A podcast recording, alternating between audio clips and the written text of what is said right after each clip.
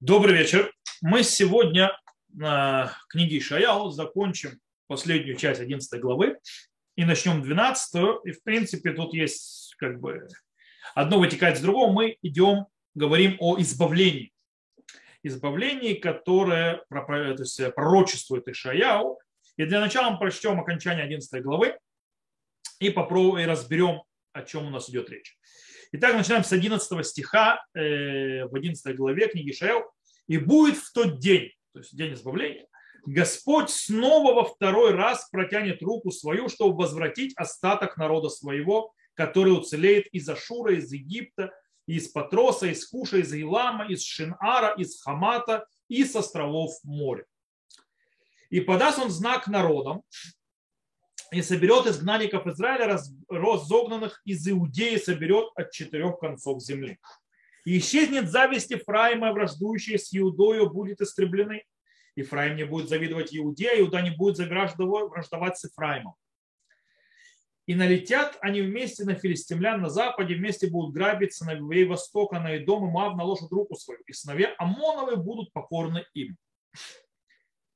И сушит Господь язык моря египетского и взмахнет рукой свою на реку в сильном ветре своем и разобьет ее на всем ручьев и проведет людей по суше.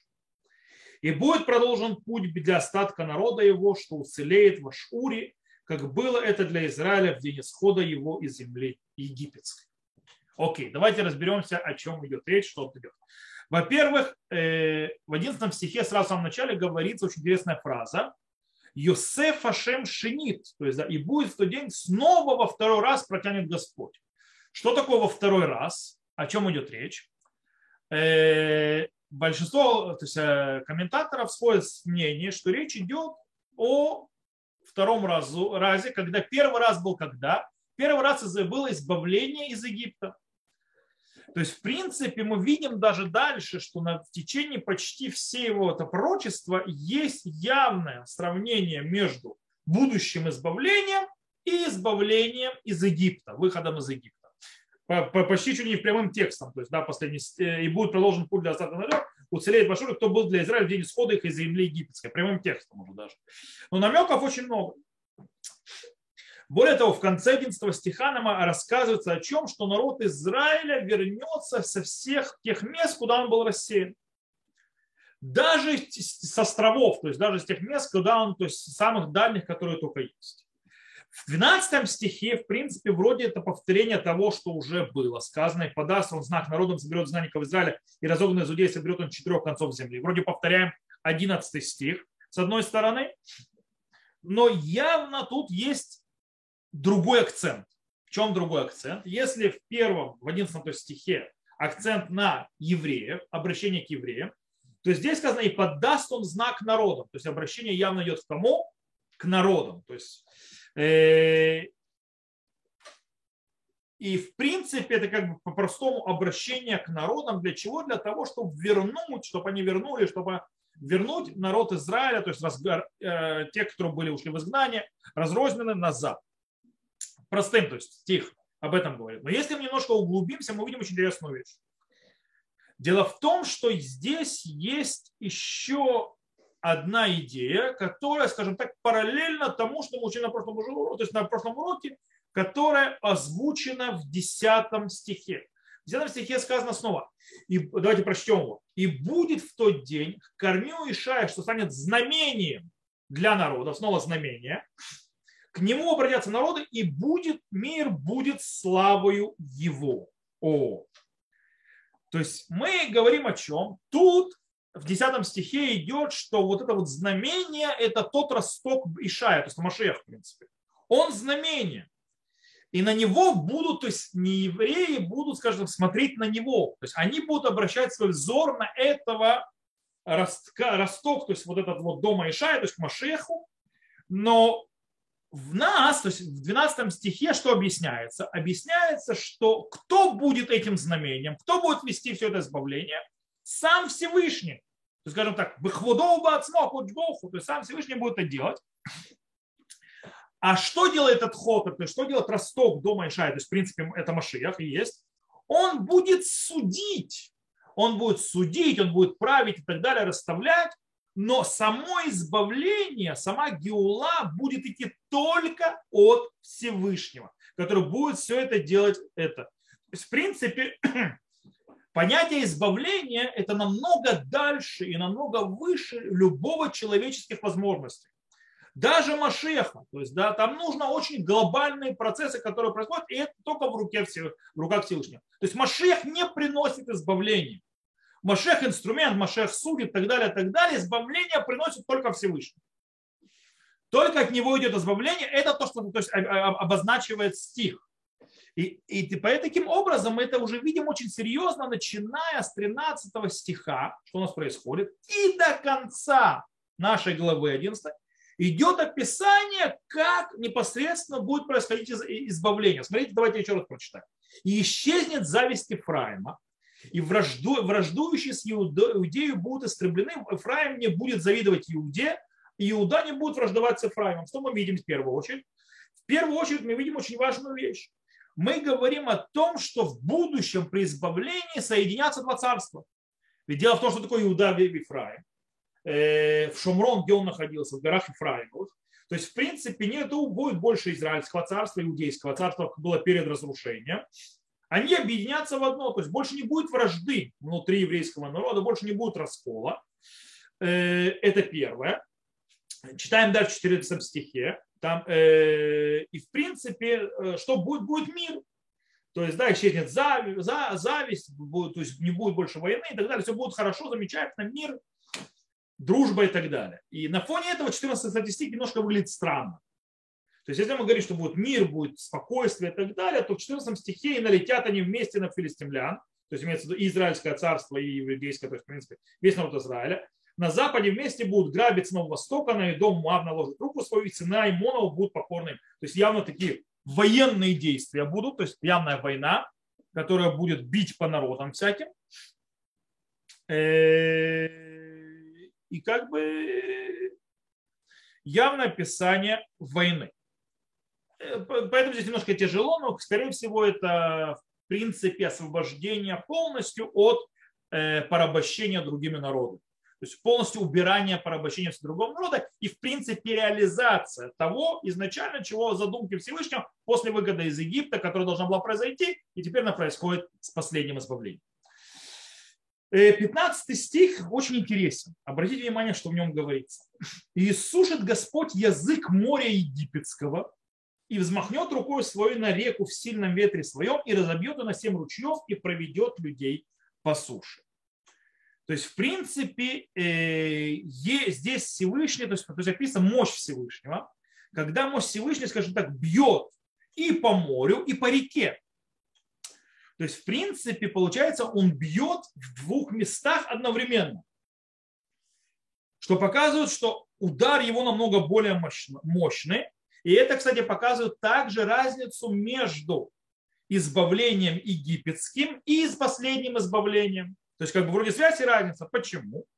Смотрите, когда мы выходили из Египта, было удар только по морю. То есть было развержено море, правильно? И через 40 лет было развержение Иордана. То есть они не были вместе. В последнем избавлении будет удар вместе. То есть будет нанесен удар вместе. Э, более того, очень интересная вещь. Есть еще одна разница, которую нужно обратить внимание. Кто будет рассекать море? Кто рассекал море в, э, при египетском выходе из Египта? Мушер Абейну держал посох, правильно? Здесь у нас нет никого. То есть нет никакого человека, ни Машеха, ни пророка, который будет какие-то действия делать. Тот, кто будет рассекать море, это будет сам Всевышний. Бахвудоба Ацмо. То есть он будет тот, который будет вести всю эту систему избавления. То есть э, будущее избавление, об этом говорит пророчество, не будет э, произвести, то есть никакой, скажем так, посланник, человек и так далее не будет его делать. Это избавление. Это избавление полностью в руках Всевышнего будет. Никаких посланников. Он бехводоу он лично. Теперь, кстати, очень интересно, давайте обратим внимание еще раз на фразу, которая появилась «неслегуим». «Неслегуим» – это знак не, ну, народом. Это у нас появилось по этот знак народом э, в 12 стихе. И тут очень интересная вещь. Он возвращает нас к пятой главе. В пятой главе тоже было сказано, вы насан несли гуим, то есть будет знаком народом мирахок выше, Вишаракло, Микаце, Гарец, Вегинна, Мягера, Кальв, Яво. То есть, да, то есть, и будет знаменем народом издалека, и то есть, свистнет ими, то есть, с краев земли, вот они в быстрее придут. Там речь шла о чем? О том, как придут народы разрушать землю Израилю, то есть так, что мы будем уходить в изгнание. То есть там знак народам было прийти для того, чтобы нас изгнать, чтобы нас разрушить. Здесь знак народа точно наоборот. Здесь знак народа тем, что нас Всевышний будет собирать. То есть, да, что мы будем собираться назад в землю Израиля. И как бы э, народ, то есть там э, Всевышний посылает как бы не евреев, то есть, то есть народы, шелех, то есть да, народы. Здесь он что делает? Посылает э, еврейский народ из, нееврей, э, из места рассеяния среди других народов.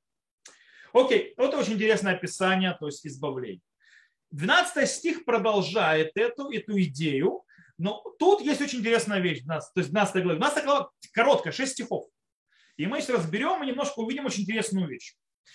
И, во-первых, вы, если вы обратите внимание, вы увидите некоторые стихи очень вам знакомы очень часто. И скажет ты в тот день, благодарю тебя, Господи, за то, что хотя и гневался на меня, то гнев твой утихает, и ты утешаешь меня. 12 глава. Вот Бог спасения мое, опываю, не страшусь, ибо сила моя и песня моя Бог Господь, и Он был мне во спасение. Я думаю, тот, кто на русском языке читает Авдалу, то есть знакомо, а тот, кто на иврите, услышит «Гины элю шуати втах вхат, киозиви земрат я, ашем влили шуа». То есть, да, и следующий стих. «И с радостью будете вы воду из источников споения, вышав ты маем бисасон, мимане ишуа». Вот, э, и скажете в тот день, благодарите Господа, призывайте имя Его, возвратите в народах о деяниях Его и напоминайте, что возвышено имя Его. Веамартем боем году лашем кару бишмо, гудил баамим аллотав, и стирол не сгав шмо. Вот. Э, Славьте Господа, ибо великое сотворил Он, ведомо будет это во всей земле. Замру лашем кигиут аса, мудаот зод бефолаарец, ликуи пой жительница Сиона, ибо велик в среде своей святой Израиль. Цагали воронищ йошевет Сион, кигадол бекербех по кадош Исраиль. Окей. Принципе, 12 глава заканчивает э, пророчество вот это вот, то есть да, пророчество избавления. И, в принципе, заканчивает первый кусок, то есть первую часть всего по книге Ишаяу. То есть э, первая часть, э, скажем так, первый сборник пророчеств, то есть книги Шаяу заканчивается именно на этом пророчестве, на 12 главе. Теперь, давайте немножко разберемся с этой главой. Начнем то есть небольшом, скажем так, замечание по поводу первого стиха. Э, многие комментаторы говорят, что этот стих нужно читать на одном дыхании. Ты должен читать, и скажешь, что в тот день благодарю тебя, Господи, за то, что хотя и гневался на меня, то гнев то утихает, и ты утешаешь меня. Почему? Э, потому что, то есть, как бы в этом стихе пророк благодарит Всевышнего, что несмотря на то, что Всевышний гневался народ Израиля, в конце концов он вернулся и простил народ. То есть, и мало того, что он простил, то есть вернулся, он утешает народ. Несмотря на то, что он гневался. То есть, в принципе, это изменяется. И что это за стихи вообще, если вы прочитаете стихи, то есть красивые и так далее, эти стихи являются ничем иным, как Мизмора Геула. Это песня избавления, песня то есть э, геулы. И деление, кстати, стихов очень четкое. То есть четко делится, то есть тут есть шесть стихов, которые четко делятся на две части. Причем каждая часть начинается с боем гаву в тот день. То есть первая часть, если ты скажешь в тот день, благодаря тебе Господи и так далее. И, три, и четвертый стих, и скажете в тот день, благодарите Господа, призывайте его и так далее. Э, таким образом, что у нас выходит? В первой части, э, первый стих говорит о чем? Он направ... А, а, скажем так, обращение прямое самому Всевышнему, то есть к небу внеши. Благодарю тебя, Господи, за то, что, что хотя и гневался на меня, но гнев твой утихает, и ты утешаешь меня. Второй стих, в принципе, уже это идет разговор вокруг Всевышнего, но не упоминая его. Вот Бог спасения мое, я уповаю на страшно, сила моя. То есть мы не обращаемся к нему, мы как бы говорим о нем. Э, кстати, стих полностью переписан с другого места. Откуда? Из песни на море. Мишратаям. Он оттуда взят, как, в принципе, продолжая ту же самую идею, что то есть будущее избавление будет происходить в своем, то есть похожести на избавление из Египта. То есть будет похожесть. И в принципе третий стих продолжает э, второй. То есть, да, в принципе, то есть третий стих, и с радостью будете вычерпать воду из источников спасения. То бишь, пророк, скажем так, испытал, то есть прочувствовал избавление, и сейчас он обращается к народу Израиля и призывает их прочувствовать тоже избавление. И с радостью будет вычерпать воду из источников спасения. То есть, э, на что похоже избавление? Избавление похоже, то есть оно, скажем так, аллегория избавления к источнику, Майян. То есть источника, постоянно который течет, из которого народ будет качать воду. Вторая часть снова есть благодарение Всевышнему. Но и дальше распространение. Это уже обращение куда? Вовне. То есть, в принципе, распространение и восхваление Всевышнего для народов. То есть, да, чтобы народы то есть, узнали. Когда первая часть – это обращение внутри народа Израиля, а вторая часть, 3, 4, 5, 6 стих – это, скажем так, прославить Всевышнего в народе. И таким образом у нас восходит вот такое строение. Первый стих – это прямое обращение к Всевышнему. Одель Ашем, то есть благодарю, буду, благодарю тебя, Господи. Второй стих – ощущение избавления, которое передает пророк. То есть да, Аргашата Ишва. Третий стих – обращение к народу. То есть, когда мы, рас, то есть расширение избавления, которое будет в радости. То есть, в принципе, радость избавления, что мы избав, из, будут избавлены. Четвертый стих – это уже распространение имени Всевышнего, и его, то скажем так, э, персум, то есть, да, чтобы оно как, рекламировалось в народе, в народах. Году Лашем, то есть э, благодарите Всевышнему. Пятый стих это замру, то есть земру то есть воспевать Всевышнему. Снова распространяйте имя, то есть, скажем так, э, разглашайте его, рекламируйте его и пойте ему. И в конце концов, шестой стих, Цагали Барунес, то есть, в принципе, это э, радость от величия Всевышнего. Окей. Как мы сказали, разница между первой частью и второй, что в первой части есть, скажем так, разговор о народе Израиля, то, то есть первые три стиха только о народе Израиля, и вторая часть это о всех народах. Более того, э, первая часть, радость, это само избавление. Вторая часть, есть у этой радости задача. Какая задача? Это и задача и обязаловка, то есть обязательное действие для на человеке, на каждом еврее, распространять и увезвеличивать, скажем так, э, имя Всевышнего во всем мире. Его величие этого имени. И по поводу, то есть, в принципе, на этом заканчивается э, все это пророчество. Но ради, вокруг этого пророчества я хочу прочитать один мидраж, который очень важен. Есть мидраж, который как раз э, разбирает эту систему, и он нам скажет одну очень интересную вещь. В этом мидраше выступили против христиан. Потому что христиане очень сильно зацепились на вот этих вот стихах и на понятие избавления, второе пришествие, кстати, и, естественно, то, что Спаситель, то есть, да, то есть Машиах, то есть Мессия, он тот, кто спасет и так далее. Э, и это ошибка в понимании текста. То есть наши мудрецы очень ярко показали. Есть гмара, Мидраш, который приводит к Гмаре в Тратаке Сука, Э, там звучит так. То есть два шнейминим, то есть да, шнейминим э, это два, скажем так, еретика. Очень часто миним в Гмаре это имеется в виду христиане. Потому что тогда уже раннее христианство было, поэтому когда Талмуд говорит, а миним почти всегда это евреи, то есть это ранние христиане. Так вот, одного звали Сасон, а другого звали Симха. То есть да, Сасон и Симха. То есть два таких вот еретика. Сказал Сасон Симхе, я круче тебя, то есть да, я более важен, чем ты. Почему? Написано Сасон Симха я сигу. То есть, да, в принципе, Сасон приведет, приведен раньше, чем Симха. Это два аспекта радости, в принципе. Тогда сказал Симха, Симха этому Сасону, я круче, чем ты, то есть я выше тебя. Почему?